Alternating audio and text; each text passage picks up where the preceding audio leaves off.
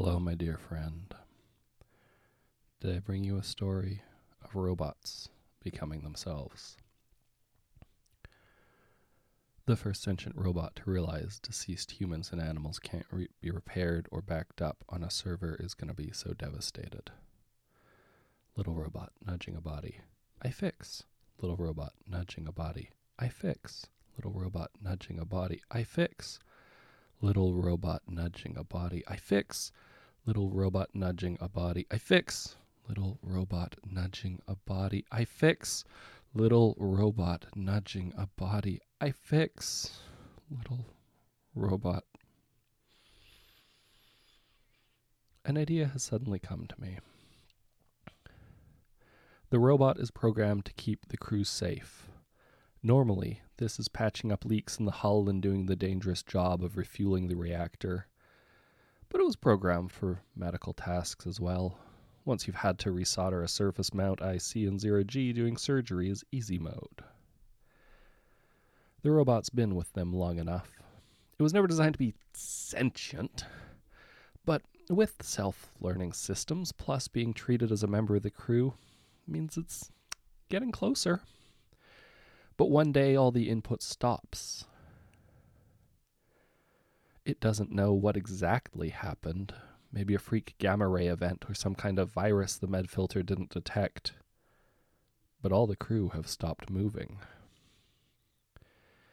It runs through its medical routines, trying the options in the encyclopedia. CPR doesn't seem to help. Asking them loudly to wake up does nothing. It even tries to build a makeshift defibrillator out of the secondary plasma coupling. Nothing. It finally comes to the page on death in the encyclopedia and reads it with dawning sadness. Or the closest thing a robot that was never programmed for emotions can feel. They won't move again. They are permanently deactivated. The robot is alone, and it has failed them. Unless the robot notices a link at the bottom of the page. See also necromancy. Its eyes glow in the reflected light of a screen as it quickly reads the page, so there's a chance, after all. Cancel sending the mission update there are more important things to do with the deep space radio. Send all information on necromancy immediately. The robot hums to itself as it reprograms the biosynthesizer for goat and looks into how it can create candles with the limited materials on hand. The Deck 4 cargo bay would be best for making alchemical circles on the floor, but it will need to move the self sealing stem bolts to another location first. Perhaps Mix Jorman's quarters. They won't be using them until this is complete, after all. Finally. Something to do. There's hope now. The air scrubbers kick in to high as they quickly dissipate the cloud of sulfur that materialized in the center of the circle. He went classic today, seven feet tall, red skin, muscled upper body with goat like legs below, extra large ram horns, and enemy save him he never wore. He even wore a goatee. It seemed worth it. He hadn't been summoned in a while, and he was feeling nostalgic. Annoying. Feeling nostalgic. Sweet Satan, where in the Lord is he? He reaches out his vision and sees blackness. Oh, devil, he's in space. He knew the blessed humans had been playing around with space travel for, I don't know, centuries? But he didn't really expect to get summoned out here. Hmm. This raises some interesting questions of juris- jurisdiction. He may need to consult with the Academy to see who exactly should be in charge of this area. But no worries. If there's one thing hell has plenty of, it's lawyers. He looks down, examining the summoning circle. This is good. No, this is perfect.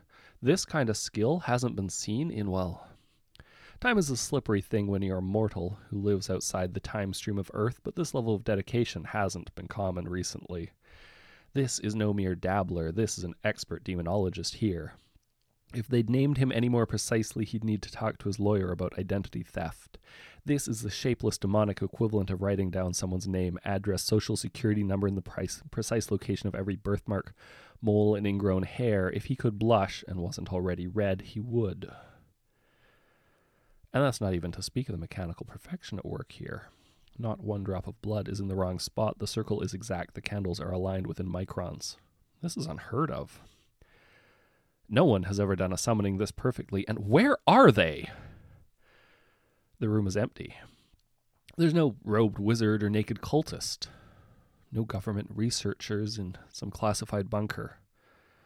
Just a perfect summoning circle and a bunch of metal gadgets.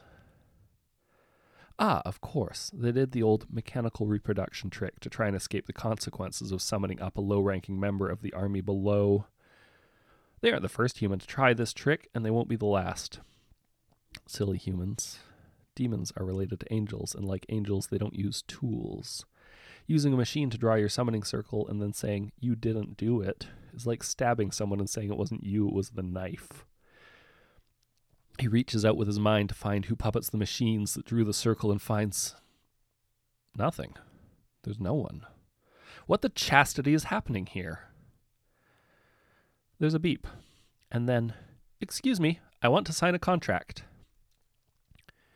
He knew he could speak all languages. Hell's version of the Tower of Babel still stands, after all. But until now, he didn't realize that extended to binary and JSON. He kneels down to get a closer look at the boxy thing that's making noises. It's for pure intimidation factor, of course. He's a demon. He can see out his back. This physical body is mainly here to scare the humans. The humans who aren't here, apparently. It's a little screen of some kind on wheels. No, treads. Some kind of hybrid. Pah! Demons don't really do machines, so it's never learned the particulars. It's got some kind of manipulator arms on either side, with additional ones tucked under the screen. It reminds him of a beetle of some sort. So, those blessed things the enemy above is so fond of. Anyway, it's rapidly scrolling information at him. He stretches his time sense to keep up, amused that it would do this. Humans always assume demons think as slowly as they do, but this little box has no such misconceptions. He quickly gets the gist. The thing wants a standard Faustian pact, wants the power to bring back the dead back to life in exchange for its immortal soul. But bad enemy, this thing has written a contract. He'd had the pleasure of dealing with the occasional contract lawyer wanting power, money, and sex. Always sex with these lawyers, always who thought they were clever and could write an ironclad contract with no loopholes, and he took special pleasure in finding those loopholes and eating them alive. Literally, in some cases. But this, this is barely a contract. This is more like a computer program or a mathematical proof.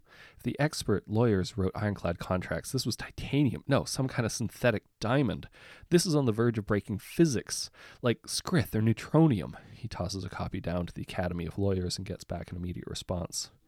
They've spent 12 millennia looking over it, and the grand conclusion is You're fucked, man. It's perfect.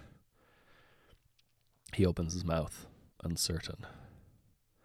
An odd position for such an elder demon to be. You've certainly written a good contract, little metal one. But I must question the basic assumption you're making. You're selling your soul. I'm not sure you have one to sell me. I don't recall the toaster next to Adam and Eve in the Garden of Eden.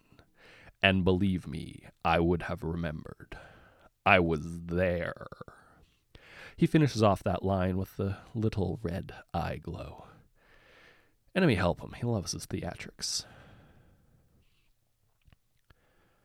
The box beeps again and starts scrolling information at him. Information at him. Philosophy, religious texts, science fiction, Twitter quotes? This thing is dumping gigabytes of assorted evidence at him, and he has to agree it sort of has a point the thing grew to a state of some sort of sapience on its own, and the mere fact that it thinks it has a soul really suggests it does. Plus, it makes a good argument that there's nothing more human than wanting to sacrifice itself to save its friends. There's more than one canine that found itself walking the golden streets of the enemy's cloud palace above because of its devotion to its master.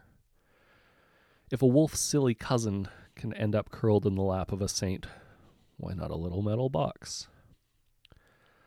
Still, he has a way out.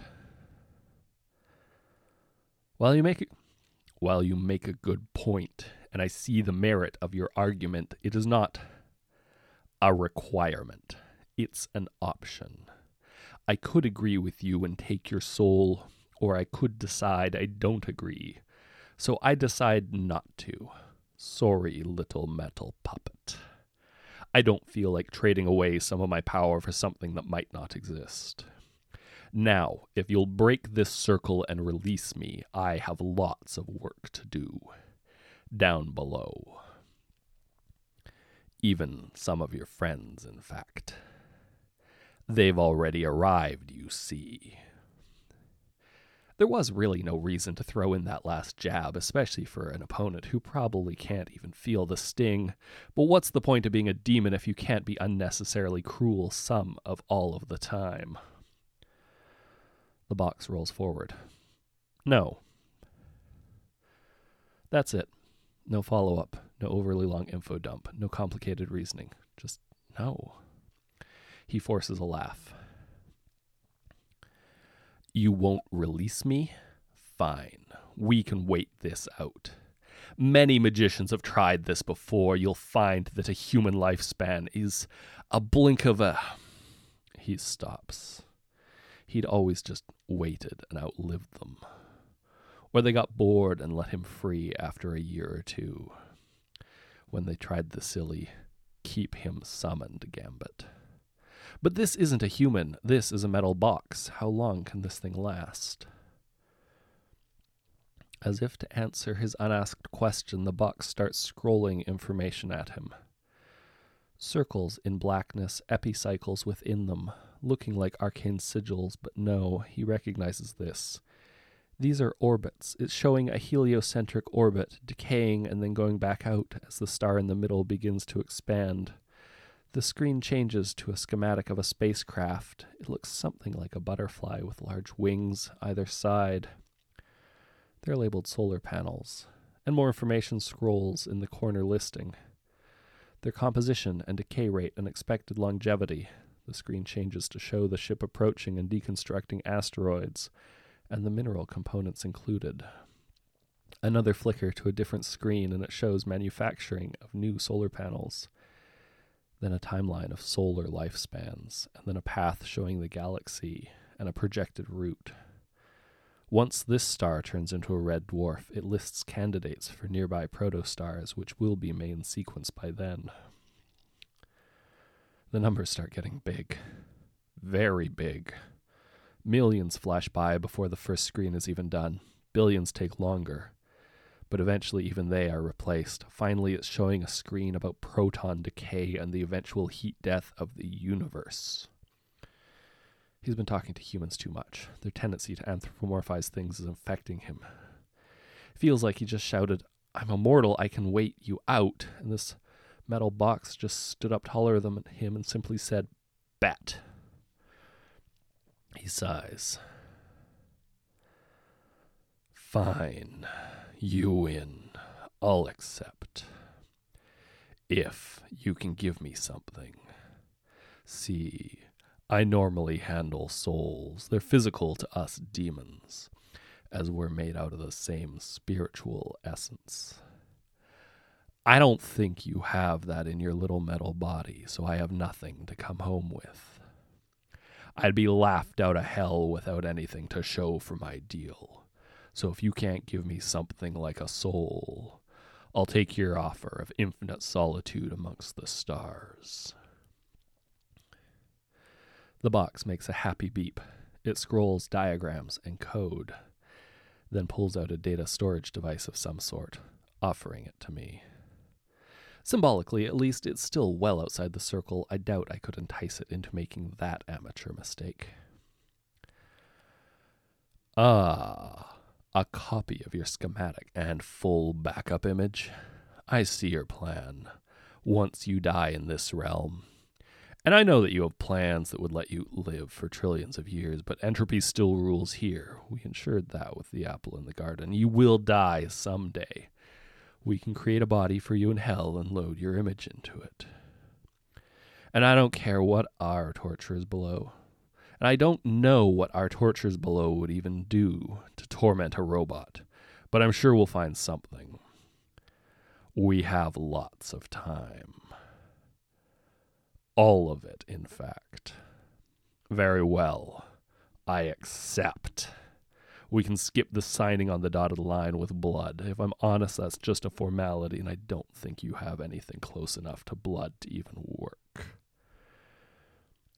You'll find a new subroutine somewhere in your little head, and please say hi to your friends when they awake. There's so few magicians these days, it's always nice to remind them we exist. Farewell, Boxy One. Release the circle, and our contract will be binding. The robot beeps. It rolls forward and carefully adjusts the blood red lines on the floor, and there's a sudden rush of air as the demon disappears back to the place it came from. There's silence, the kind of silence you only get on a spaceship floating in the void with the reactor powered down and the engines not firing.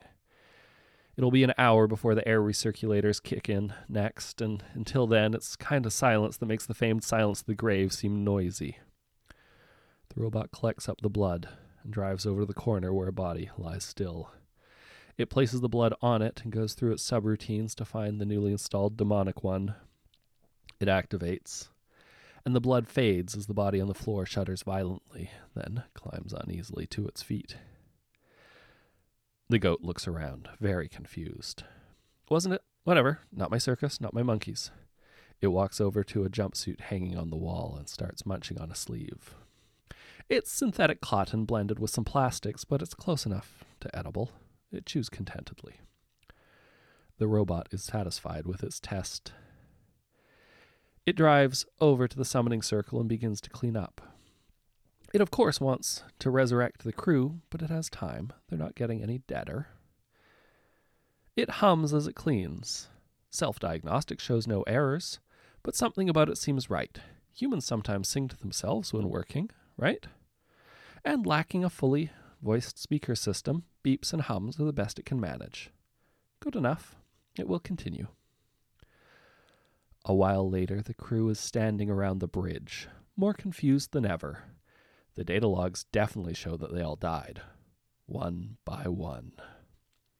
The maintenance robot can't find anything medically wrong with them now, though. There's a big mystery about what happened. The robot made a bunch of encyclopedia requests. It went down to the cargo bay, moved some things out into a crew quarters, moved them back a few hours later, then came up to the gathered bodies on the bridge and woke them up.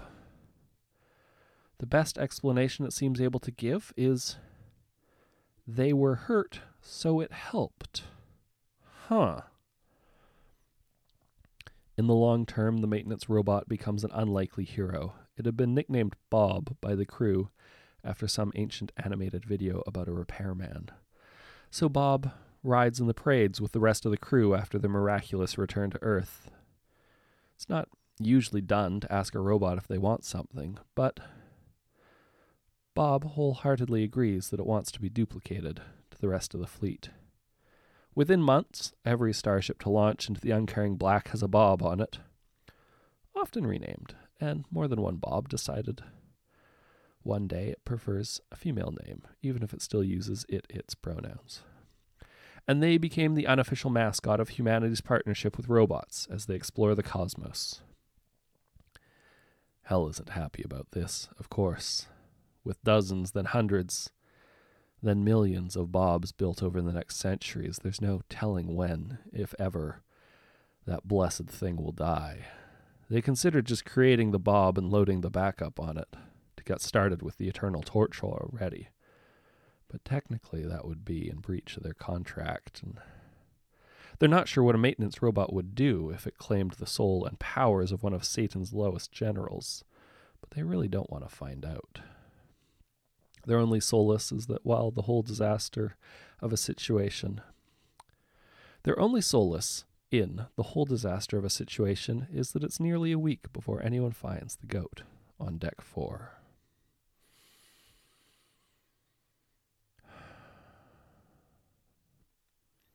Be well, my friend.